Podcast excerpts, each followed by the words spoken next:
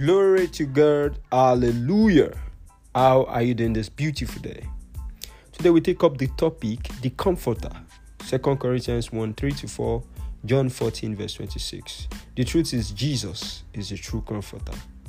He had to leave so that we can have access to the Holy Spirit, who is then a representative of Jesus. The Holy Spirit is designed to um, bring us into the manifestation of Jesus, to know Jesus more. It's not to talk about himself, but Jesus. Second Corinthians 1 3 tells us that God is the God of all comforts. That means there's no level of comfort you seek in any aspect of your life that God is not able to provide. Yes, we are designed as co workers with God.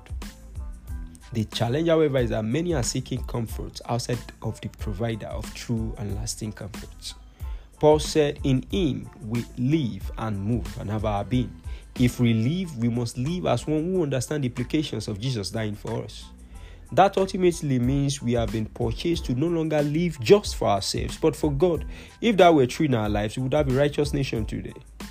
Our work with God ought to affect our relationships and how we do business. God is not just interested in our church going, but our lives beyond the four walls of church.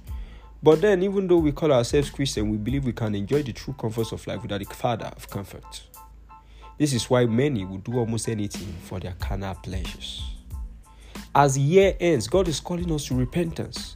We must review how we keep opening doors to the enemy, repair the leaking roofs in our lives. We must stop seeking systems that cannot hold water and come to the provider of the endless fountain of living water.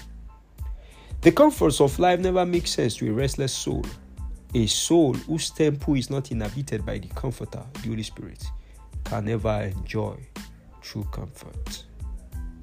So, this is a take home for every one of us that indeed we must be ready to enjoy first the comfort of the Holy Spirit before we enjoy all other comfort because every other comfort doesn't make sense outside of the true comforter. Thanks. God bless you. Happy New Year in advance. It's nothing at the aim for living streams.